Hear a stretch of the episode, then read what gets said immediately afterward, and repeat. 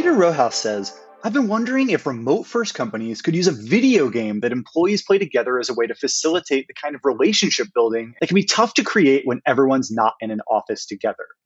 Today on Pressing Threads, we're talking about social games as a way to retain employees and keep that kind of cohesion that we're missing because we're all working from home. Peter Rojas today posted an incredible thread. Now, Peter, are you just trying to play video games for your job? well, the the secret, maybe not so secret, is I do play video games as part of my work now, which is something I mentioned in the thread. But I have been doing meetings in places like Rec Room and Fortnite, and it, it's a great change from the Zoom fatigue that we all get from being on camera all the time. But it is a really it's a it's a useful tool for being able to develop and build a relationship with somebody else. I think games are remarkably useful. The structure of a game actually helps facilitate friendships. It reduces some of the awkwardness I find from just being placed in a room or situation together with somebody you don't know very well. It gives you something to focus on, something to do together. And then you have a shared experience which you can kind of bond over. When you get a victory royale in Fortnite with with somebody else, you have this emotional moment that you've uh, shared. And I think that we underestimate how few opportunities we have to experience powerful emotions with people that we don't know. We're very guarded. And when we do experience or express passion or rage, it tends to be behind a tweet or a Facebook post. But to actually do something with somebody else in sort of a, a shared space, even if it's a virtual one, can be really, you know, emotionally in, intense. And I think that's something that is a necessary component to getting to know somebody and becoming friends with them yeah, having that triumph together really bonds people. You know, people being just in the trenches together as you know a common euphemism. It can be so important. Social games are the norm now. We have completely changed from this gaming mentality of maybe 15 or 20 years ago when you like sat in your basement by yourself and played games. You know, so many of the games now require teamwork and cooperation, and that's why they have this enormous opportunity for the workplace, especially in the remote work era, and why I think we need to shift the perception perception of games from being antisocial to actually being quite social.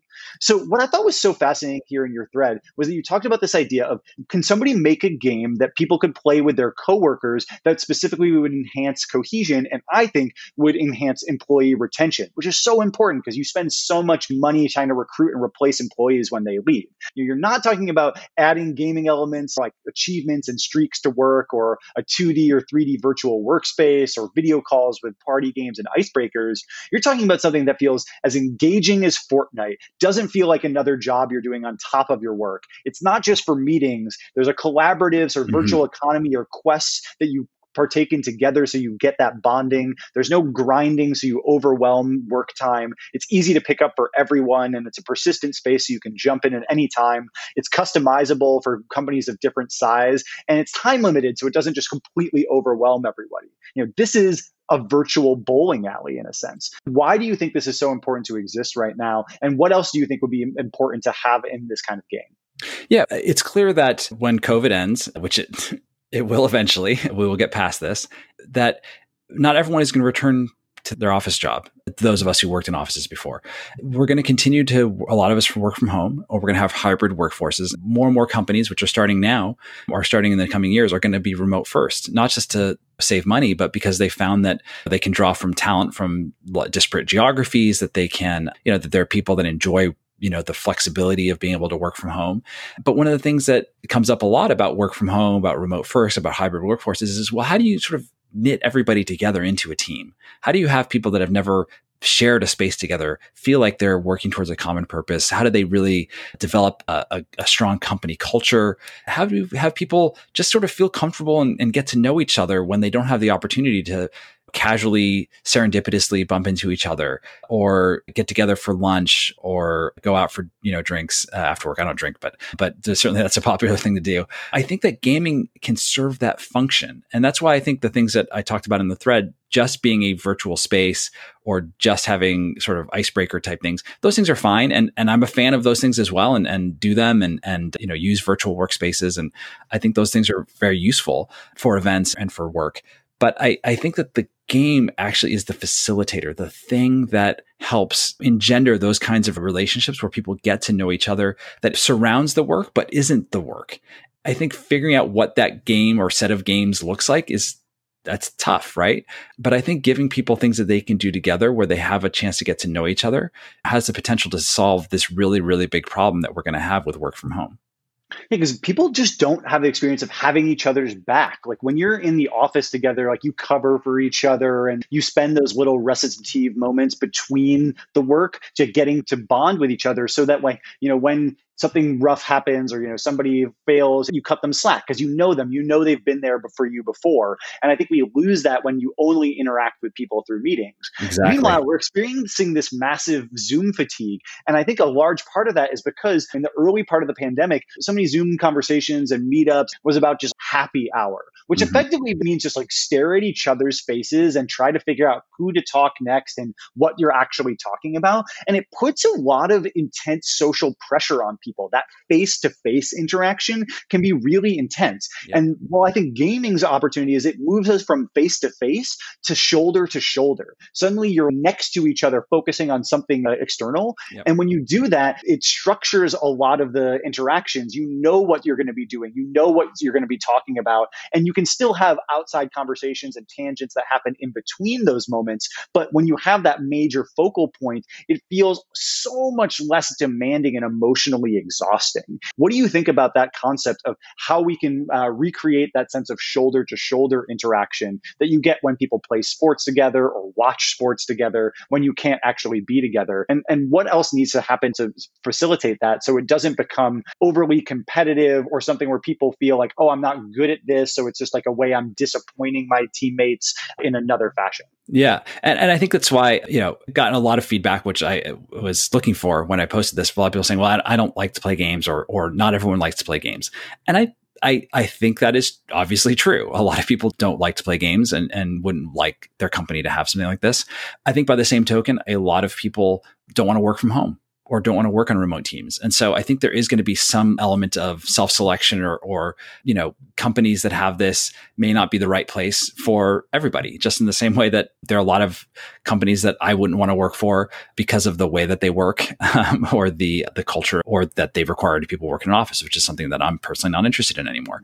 And so, you know, I still think that is a legitimate concern, right, about gaming and whether it appeals to everybody. So I think the challenge is, you know, designing something that is appealing to people, that is flexible enough. I don't know exactly what it looks like. I could imagine something that felt like a a little bit like an RPG. Maybe it's even has a fantasy or sci-fi or setting of some kind where people have a, you know, virtual identity, virtual role that they can play in that game. And, and, you know, and part of that world can be not much happens. You just sort of have your life. You can go there and, and hang out or uh, chat with other people or or be a shopkeeper or whatever kind of you know thing you want to do.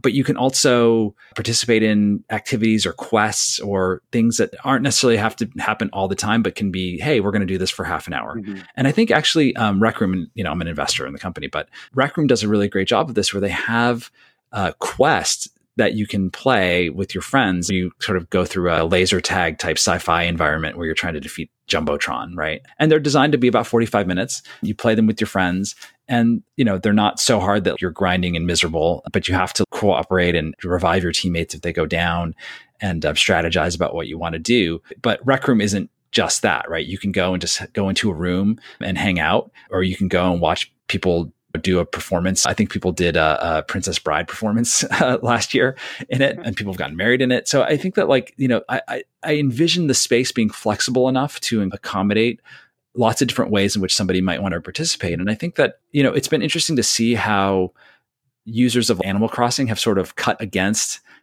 Nintendo's intended usage, I think, of it and tried to bring in virtual clothing and, and brands. It shows that that some people want to sort of play the game of Animal Crossing, but some people want to play the game of Animal Crossing as a, a place where they go and connect and, and exchange with other people, right? Our company has a Skyrim type game where you can go and be a magic user who goes on quests with other people, or you can be, you know, uh, a shopkeeper who goes and sells magical items and crafts them to other people and maybe occasionally goes on a mission or something like that. But everyone is sort of in a shared space together and it's fun and you can participate. In, the way you make it inclusive is by not having, by having different ways that people can participate in the world. Yeah, exactly. I think that that's one of the biggest questions here is how do you make this one size fits all? Because we haven't seen that in the past. Yes, there's been an explosion of casual gaming. As you wrote about, you know, Roblox at 150 million MAUs in July, Minecraft at 131 million in October. Yep. You know, Nintendo sold over 22 million copies of Animal Crossing. Fortnite has 350 million registered users. Among Us hit 100 million downloads, and there's also games like Werewolf and D&D that have grown significantly in popularity recently. But the thing is that we haven't seen games that perfectly cross over between that and the more Call of Duty, League of Legends, really intense hardcore gaming style. And I think a product that would work for offices would probably have to encompass both. It needs to be something that both very casual gamers can feel like they can participate and especially help other people, while more competitive hardcore gamers with more experience don't feel totally bored like it's a sort of a very passive experience. And I think one thing that I really hope is, is involved in this, the concept of reviving somebody or where something you do that doesn't take a ton of work on your part really helps somebody else. The cutest TikTok I saw recently was a dad and his like five year old daughter playing Call of Duty together, and her daddy dies, and she's like, "I'm coming, daddy," and she like, parachutes in, shoots on, and then like defeats some other guy and revives her dad. And I was like, "Oh my god, that is family goals right wow. there." Yeah. I think like that that kind of experience where you feel like, "Oh wow, like this person did me this big solid. I want to have their back in the conference room from now on." That's the experience that could really drive the kind of deep retention of employees that saves companies tons of money, that increases productivity, that increases serendipitous collaboration and ideation that I think all these companies are really chasing. Because right now, when you're only meeting in meetings, you have a, an agenda for every moment of collaboration. It's so hard to sort of branch out and have those spontaneous ideas or those things that can lead to whole new product lines, new features, big new ideas, uh, because you're just so constrained by by you know the the agenda of a Zoom meeting. I think you make a, a, very good point there because if people feel very invested in their character or in the game that they're playing, it's going to make it harder to leave the company, right? And and and I think it's actually harder to leave for a, maybe a good reason, right? In the same way that sometimes you don't want to leave a company because of your coworkers and and the relationships that you have, and it, it's you know something that you don't want to leave behind, right? And that's a positive thing. That's not a nefarious thing that people that companies do, right? But I think the other thing is I look at like Grand Theft Auto Online and you know how that has evolved uh, almost unintentionally over the years. But people can role play like the role playing that people do within GTA now, a GTA Online. It does encompass a lot of different types of behaviors, right? People role play as being like a regular person in GTA Online, not you know, while other people role play as a crime lord, right? And and I think that that you know that offering the ability to be able to participate in the the world in a way that you find engaging, suitable, suit your temperament. I think that's going to be really, really, you know, key to this. And it kind of seem a little weird to some people at first, right?